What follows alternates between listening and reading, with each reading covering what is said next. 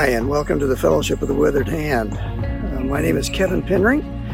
I've been privileged to work alongside John for the last several years, and it's such a blessing.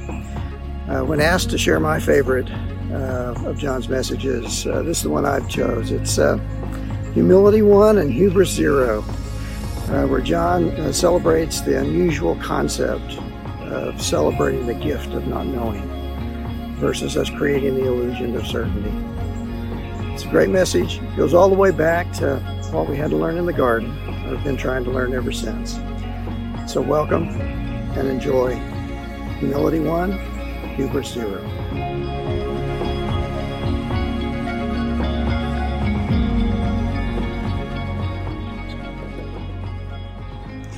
So the word for today is humble.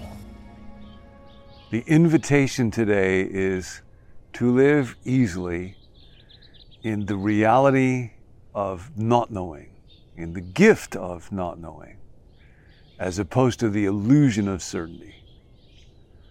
Dallas Willard writes in The Renovation of the Heart that modern humanity lives in a rage of moral self righteousness, and that the farther we get away from the person and message of Jesus, the more a spirit of superiority, of uh, moral distancing, and condemnation marks the way that we think and the way that we act. Friend sent a really interesting article quite recently in the New York Times, and it was about uh, an annual celebration of a festival of hubris. And it was about the NFL draft. Now, you might not be into the National Football League, but this actually relates to all of us.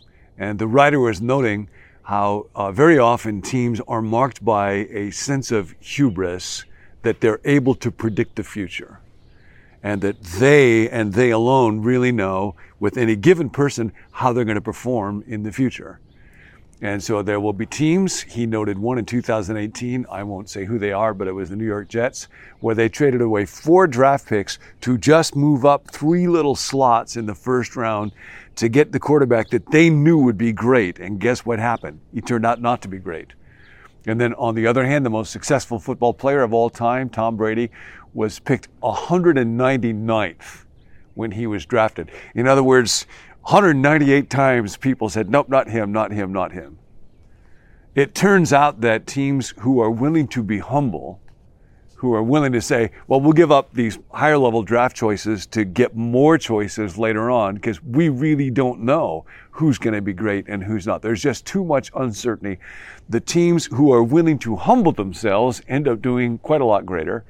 And the teams that live out of a sense of hubris, arrogance, I know, don't do well. It turns out, the writer of this article says, the world is messier and harder to understand than we in our hubris, in our pride, in our arrogance are willing to admit.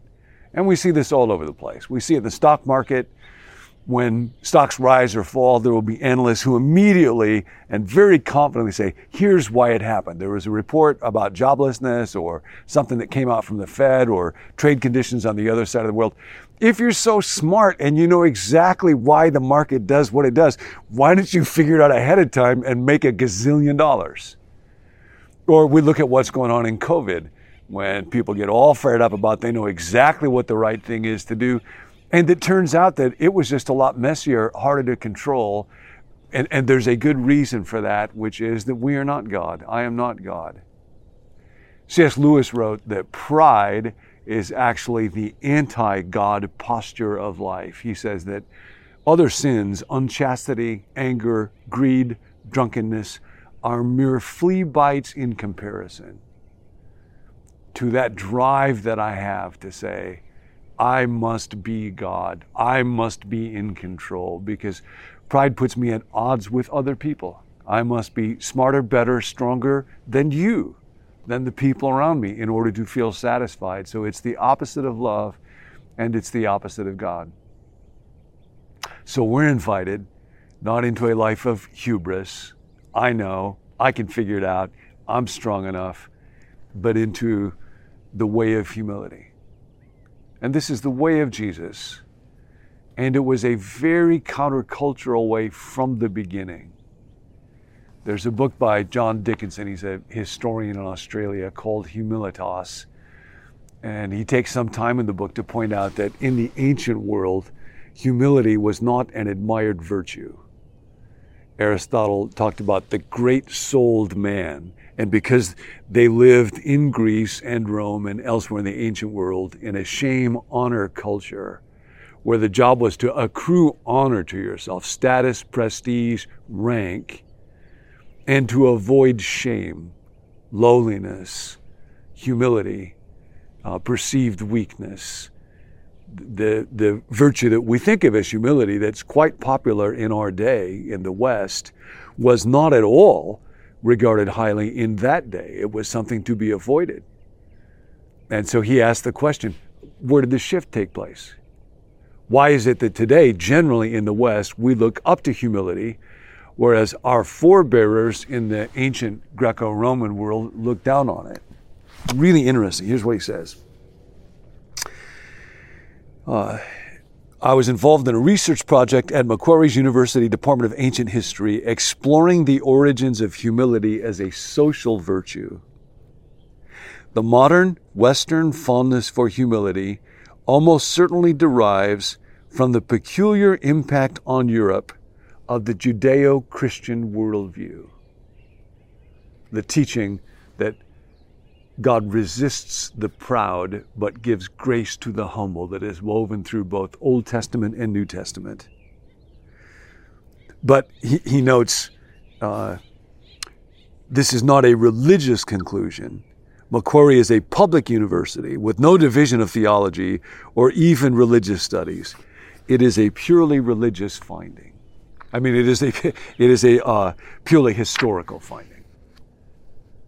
And he goes on to say that this is not simply traceable primarily to the stream of Judeo Christian thought, not even primarily just to Jesus' teaching.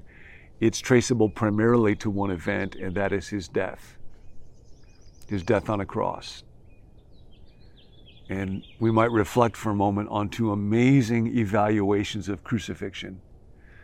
One is from the Roman writer Seneca, who lived and wrote these words uh, in virtually the identical time frame as the Apostle Paul. Seneca wrote, because crucifixion was the ultimate form of humiliation reserved for slaves, can anyone be found who would prefer wasting away in pain, dying limb by limb, or letting his life drop by drop, rather than expiring once for all. Can any man be found willing to be fastened to the accursed tree, long sickly, already deformed, swelling with ugly tumors on chest and shoulders, and draw the breath of life amid long drawn out agony? I think he would have many reasons for dying before mounting the cross. Can anyone be found?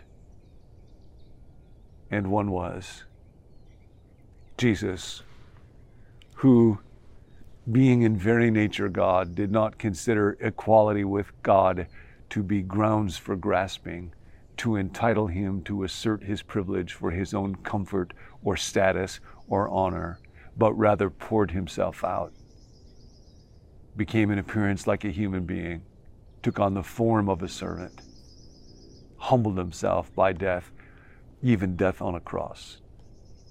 And therefore, God has exalted him and given him the name that is above every name. There is a great reversal, uh, a complete turnaround in the way that humanity would come to regard humility.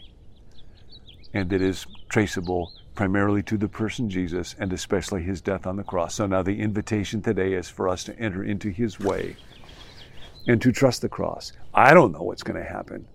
I don't know what's best. I need to be as wise as possible. I need to get good counsel from friends. I need to think carefully. But there is a gift in not knowing. Because if I can hold on to poise and trust in God and faith and joy and love as I walk through the day and trust that God knows what He is doing, I will grow way more than if I had the illusion of certainty. So today, the word is humble. I was at a grocery store recently and um, getting food, and there was somebody working behind the meat counter, and I realized all of a sudden I did not even look at that person as a person.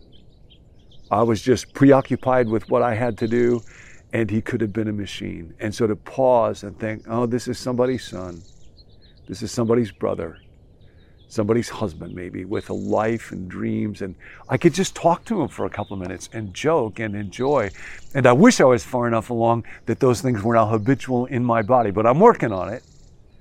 I was with a group of friends and somebody mentioned the name of somebody who is kind of known in church circles that we're all a part of. And so part of me just wants to scream, I know that person. I'm important. Look at me. And another part of me can check my spirit and say, No, for crying out loud, don't do that. Just shut up. And don't let everybody know how important you are. And you'll get a little freer and you'll come a little more life. Today, perhaps the words, I don't know, which would make many NFL teams perform at a much higher level, might be good ones for you and me to hang on to. Today is about the day of humility and following the way of the man on the cross. Not the illusion of certainty, but the gift of not knowing. Let's practice it. Guard your heart.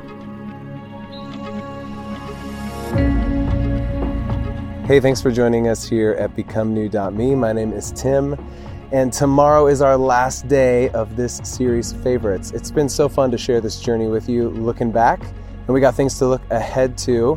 Tomorrow, we are going to end things with your pick, the community favorite that was voted on in our Facebook group, and people have been texting and emailing, so we're excited to share that moment with you. If you want prayer or you want to talk to somebody, we would love to connect with you. You can text us at 855 888 0444. You can also email us at becomenew.me at gmail.com. We will see you tomorrow for the finale of this series, Favorites.